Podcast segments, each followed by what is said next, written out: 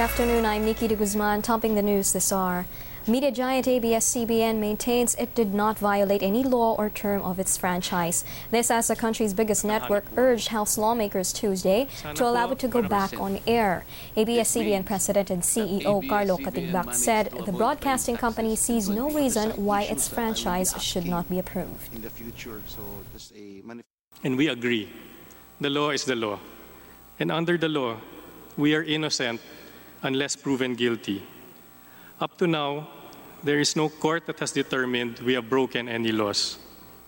Sabi po ng BIR, bayad ang aming buwis. Nanggaling po sa SEC na aprobado sa kanila ang pag-issue ng mga PDR.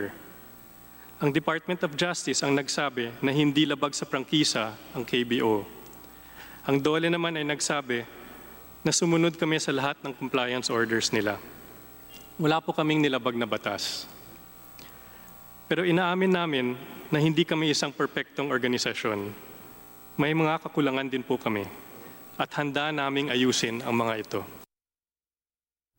Katigbak meanwhile denied allegations that the company is using its 11,000 employees to appeal to emotions for its cause. We want to do everything we can to protect our employees. Pero may hangganan din ang kakayahan ng kumpanya namin. Habang wala kami sa ere, palaki ng palaki ang nalulugi sa amin.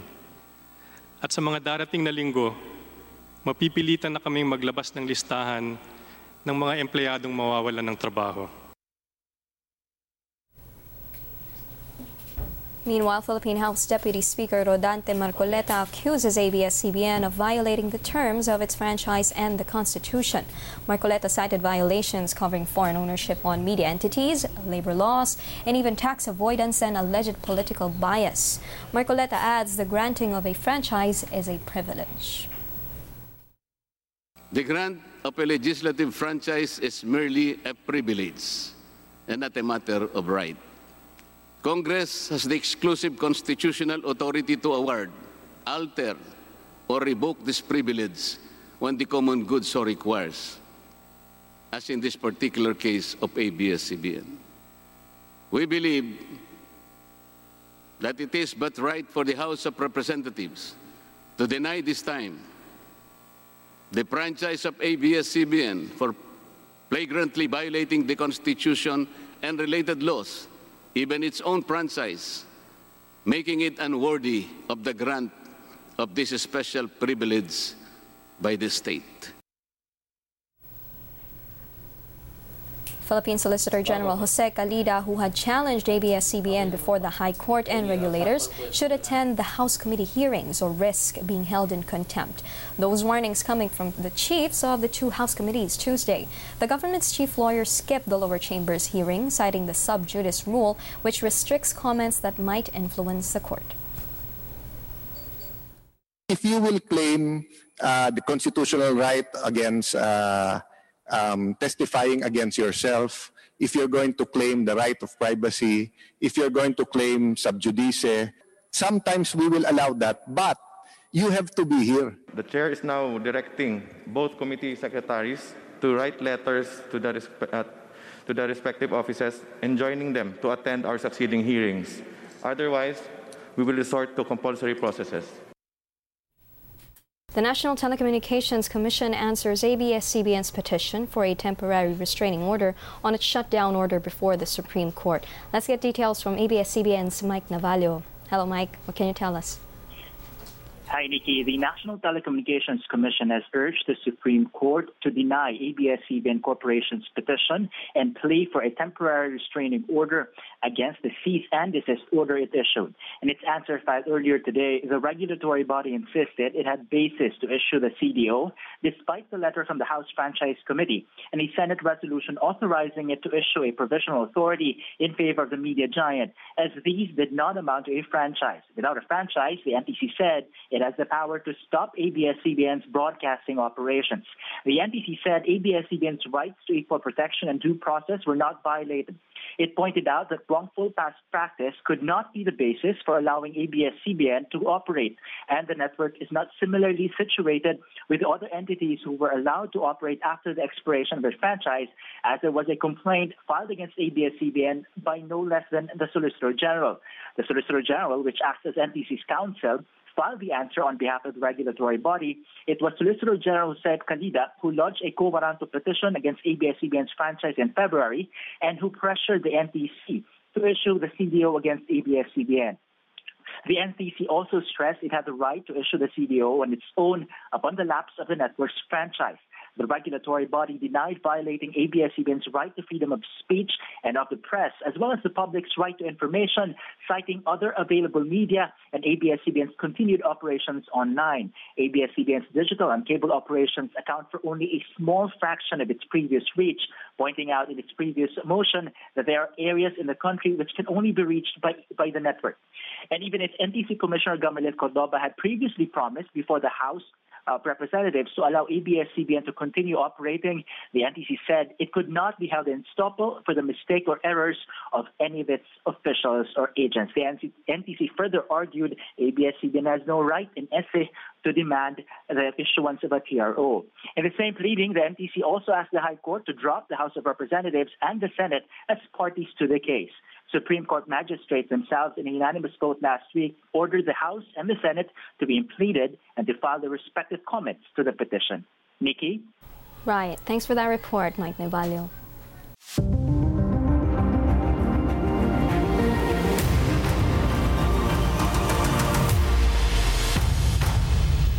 Malacanang says as long as the country is not under the new normal, classes will not resume. That's according to presidential spokesman Harry Roque, but he says if the community quarantine is lifted come August 24th, classes may reopen again. Roque asserts the COVID-19 pandemic should not be a reason for students to stop learning, adding that a so-called blended method of learning can be used. But kung hindi po talaga dumating ang new normal at hindi ma-lift ang mga community quarantines, hindi naman po ibig sabihin na hindi na mag-aaral ang ating mga kabataan. Meron po tayong tinatawag na blended learning.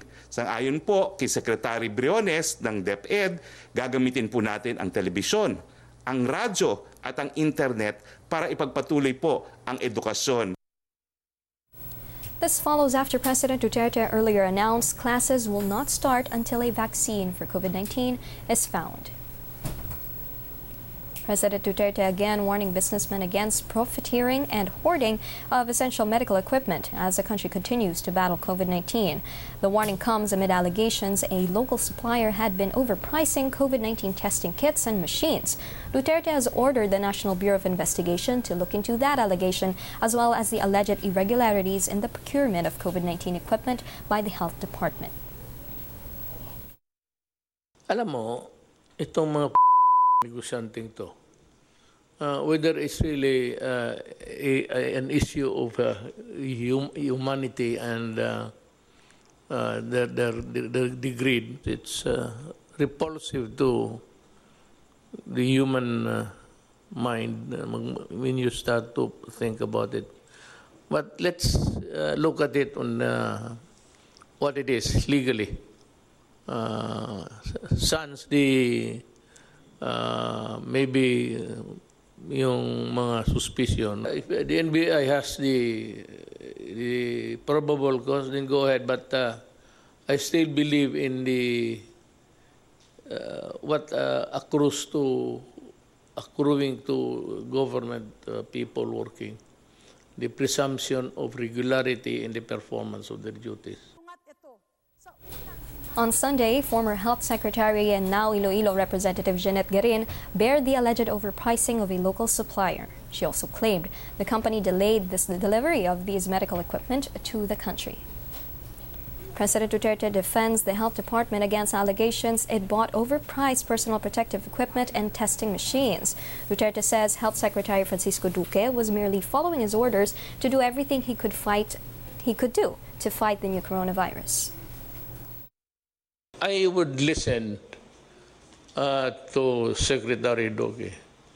But I gave him the instruction and I admit it in public now. Being Sabi ko sa kanya, do everything you can. Sabi niya, there's so many proposals. So I do not care. If, if it's not cheap, if it is expensive, go, just go ahead and do something about it. Kasi ipit na tayo dito. So gusto ko lang malaman ng sambayan ng Pilipino na I take full responsibility ng utos ko na magdalian mo, wala akong pakialam kung saan ka magkuha, magnakaw ka. And I remember saying it, I do not care whether you go and steal, borrow, or kill a person to get uh, what, what needs to be done. In a hearing last week, Senator Panfilo Lacson grilled health and budget officials over government's procurement of COVID-19 testing machines for 4 million pesos apiece. Lacson pointed out that a private firm bought them for only 1.75 million pesos each. Malacanang said the president is seeking a probe on the matter. A group of over 700 private hospitals in the Philippines urges President Duterte to remove Health Secretary Francisco Duque. The Private Hospitals Association of the Philippines wrote to Duterte saying they've had enough of the promises of the Health Department and state health insurer PhilHealth, which is also headed by Duque. The most blatant shortcoming, according to the group, is PhilHealth's failure to release funds under the interim reimbursement mechanism program, leaving private hospitals cash-strapped and to everyone watching ANC. Okay, that's quite a piece of good news. Duque has been getting flack over his handling of the COVID 19 crisis. San Juan City is ready if the national government further eases Metro Manila's lockdown to general community quarantine.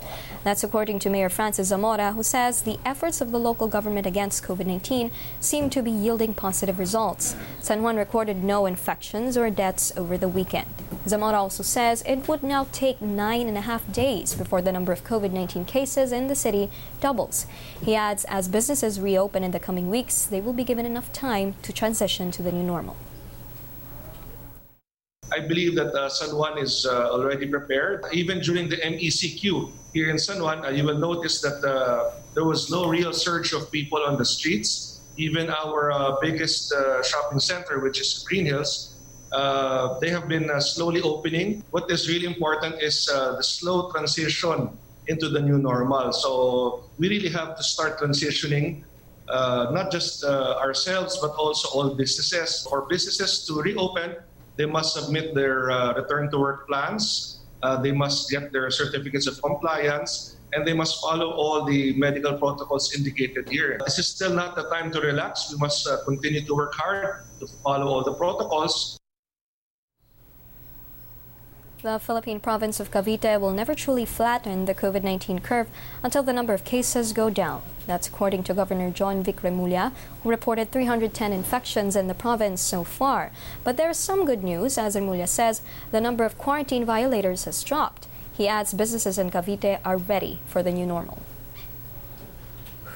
See very, very, very few complaints from my constituents regarding the policies that we have set.